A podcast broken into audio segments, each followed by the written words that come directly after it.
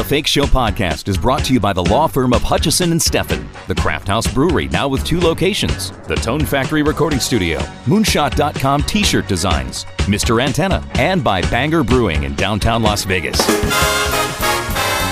Now, your host, Jim Tofte.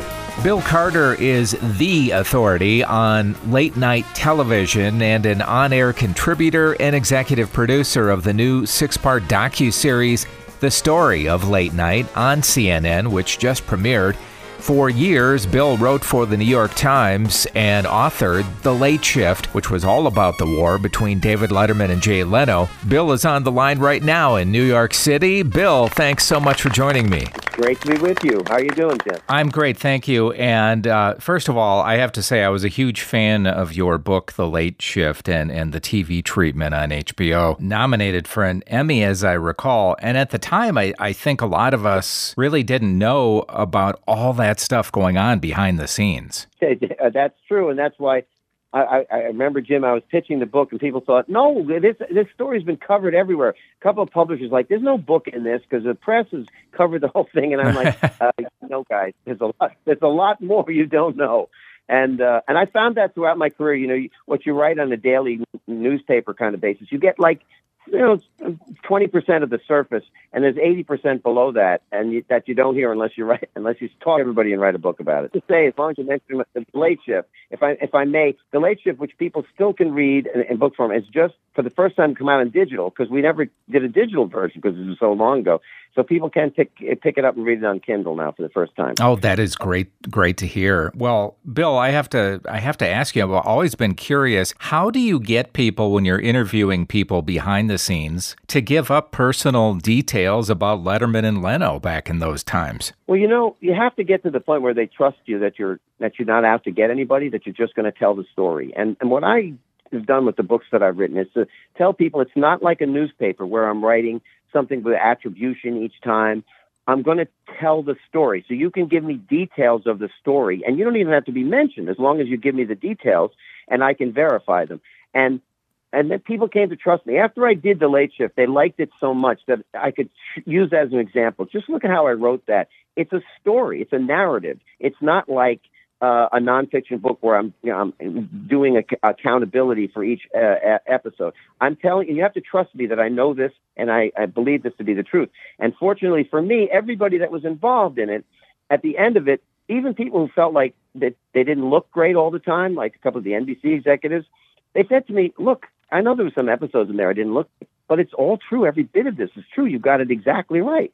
And I thought, well, you know, that's the greatest compliment in the world. So, you know, I, that's basically what I was able to do. And once I did it once, people were comfortable sort of talking to me freely. And I'm assuming that people were so fascinated by the late night hosts, which now includes, you know, Yes. Kimmel, Fallon, Corden, Colbert, and, and much more, because we see them so often. We see them every night and we kind of form a relationship with them, don't we? No question. And that's when people ask me about what makes late night work, I always emphasize that because if you if a, a guy's a regular host and you watch him all the, every night, you start to feel like you know him. And these hosts do reveal themselves.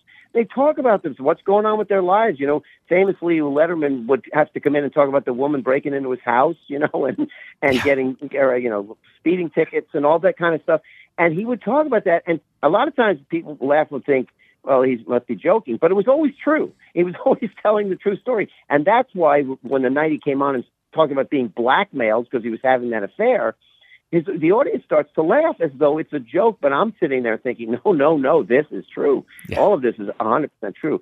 And and you've hit on the thing. The relationship that you get into with the host is really critical to making a successful late night show. Yeah, I mean the times that Dave talked about his heart attack and brought all the doctors on and and uh, talked exactly. talked very seriously about the 9/11 attacks. Uh, and by the way, Bill, Dave became a really good. Not that he wasn't in the early days, but he became a really good interview the last few seasons of his show, didn't he? No question, but he wasn't good early. He, he and everybody on the show knows that he wasn't because he was so concerned about the comedy and and listening to the go, to the stories of the guests, not to to and then ask a question, but to think where can I get a laugh in? Where can I get a laugh in? That's a mistake.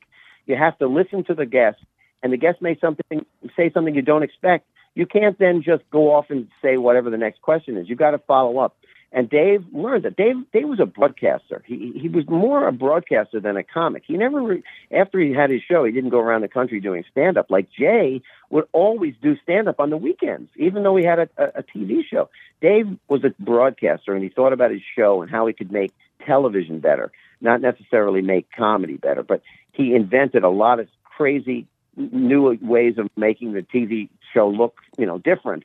And that made that's why I think his legacy is probably the most significant thing about Dave. He had impact across the whole range of late night hosts uh, that followed him. Yeah, and was there any thought to doing a second HBO movie about the shift of Leno to Conan and back to and back to Jay again? Yes, there was. There were. I had a meeting with HBO, and um, I was, of course, eager to do it because I had written the script for the first one, and I thought I could do a good job in the second one. And um, the HBO reluctance came down to something which I now, find silly. They they were like, uh, we we're really uncomfortable doing shows where you have to cast real people, and really that's all they did. yeah, right. they did Liberace, and you know, and they did you know the Clarence Thomas the guy, character. That's all they did, and I was like shocked by that. But but they were like, you know, casting Conan. And the funny thing is, when when the all this went down and Conan was finishing up at NBC, he was playing around with this and saying, "Well, I guess they're going to make a movie. Uh, you know, now they're going to make a movie, and who's going to play me?" And as a goof one night, he put up a picture of himself next to the actress Tilda Swinton. right? right, I remember and that. Tilda, Tilda Swinton, Tilda Swinton looks a lot like him. You yeah, know, really, with the swept up red hair and everything. And then the next day or the day after that, Tilda Swinton is interviewed somewhere, and she says, "Oh, I do that in a second. Right. I do that in a second. So I'm saying, I'm saying to HBO, well, I, you know, you may think this is crazy, but if that if she did that, that would be kind of phenomenal. If she, and, and they were like, no, no, no. But even now, I'm thinking that would have been a brilliant move because you know everyone would have said, let's see, let's see this woman playing Conan. It'd be fantastic. Anyway, that didn't happen. but if any if producers are out there, I'm ready. I'm still ready. Uh, I'm yeah, still I'm ready trying to. I'm trying. That kind of sparks a memory. Didn't a woman end up playing Bob Dylan in that movie where several people played Bob Dylan? Yes, yes it was. Yes, of course. Cate Yeah. Blanchett. Yes. Cate Blanchett, right. Bill, I was really on Team Letterman, you know, during those years. I'm not sure why, but it seemed like Jay, in the final couple seasons of the show, when we knew he was going off, I, am not sure why, but I started to like the guy. Yeah, well, he he showed some vulnerability there. I mean, you know, his show got canceled. His primetime show got canceled, uh, and then he was being battered for you know going back and shoving uh, Conan off the air. So I think there was a vulnerability to him that people did not previously uh, assign to him, or or at least didn't recognize in him. And you know, you also get used to guys. They, they've been on a long time. You get used to guys, and you know, Jay's not a bad person. you know, uh, a- a lot of people who were Letterman fans and Conan fans, especially, absolutely hated the guy. Yeah. And you know, he, his point was always, "I get the best ratings. Why shouldn't they put me on?" That's hard to argue with in the TV business. As far as Carson was concerned, I've always wondered this. I'm not sure if we ever got a straight answer on this, but what was it that Joan Rivers and Rich Little did that they were never invited back? Well, I, I don't think he was comfortable with the Rich Little uh, impression, and I think he did something one impression over the top. Joan, it was obvious. I mean, Joan, he created Joan as a star. Basically, gave her the guest hosting uh, role, and then she went and got a show at Fox without telling him about it. I think if she had talked to him about it and said, "Johnny, I've got this offer. What do you think?" and gotten his blessing, everything would have been fine because Dick Cavett was a writer for Johnny, and when he got an offer to do the show, he went to Johnny and he said, I, I, "I'm thinking about doing this," and he said, "Kid, you should do it, and here's some advice." And, and and that's what Johnny wanted out of Joan. And when Joan didn't do that, he resented that because she's going to take him on now and be a competitor. And basically, he felt like she did it behind his back, you know. And I think people thought it was sexist and all that. And maybe there was some of that in there because you know there's a supposedly NBC had a list of potential hosts and she wasn't on it or whatever. But I do think you know if you're going to be in show business and a guy and a person sets your career up, you sort of owe it to them to make sure you you keep them in the loop and you don't become a competitor of theirs, you know, behind their back. By the same token, though, Dick Cavett's show was very popular for a few seasons. It was trendy. Young people were liking that show. Did Johnny ever kind of feel the heat from that a little bit? No, I don't think so because Car- Cavett approached the show quite differently. Although he did do a monologue and he was funny, his show was often very serious, and he took on all the issues of the '60s, the Yeah. Vietnam War, civil rights, and all of that, which Johnny basically steered clear of. He basically steered clear of that. So he felt like Dick has his territory, and he never got numbers that actually threatened Johnny. The only guy who threatened Johnny number wise was Arsenio Hall. When Arsenio Hall came on and had this young hip show, NBC got worried because Johnny was, you know, now in his 60s, and they were like, "Whoa, you know, we we can't afford to lose this this young audience," and that set that really set in motion all the things that then happened. Johnny stepping down, and Jay getting the job, and Dave getting resented, resentful, and Dave going to CBS. All of that happened because Arsenio was a was the threat uh, to NBC. Jim, I should point out, all of this is in the documentary on Sunday night. Exactly. Uh, Do you talk about Steve Allen at all on the documentary? Absolutely. About half of the first episode is about Steve Allen. He invented the form. He he he got, was thrown into a show that was an hour and forty five minutes long. Wow. and and you know, it was, it was live. By the way, it was live going you know one o'clock in the morning, and he invented all these stunts and funny things to fill that time, and and basically set the the template for everything to come. And and everybody imitated Steve Allen and still does. He did all kinds of great creative things. Yeah, I know jumping into the pool with Jello. I know that's something Letterman must have loved, and and I know that he Steve Allen had to go up against NBC executive Pat Weaver, who I think I read somewhere that he wanted him to do news and weather reports on the show.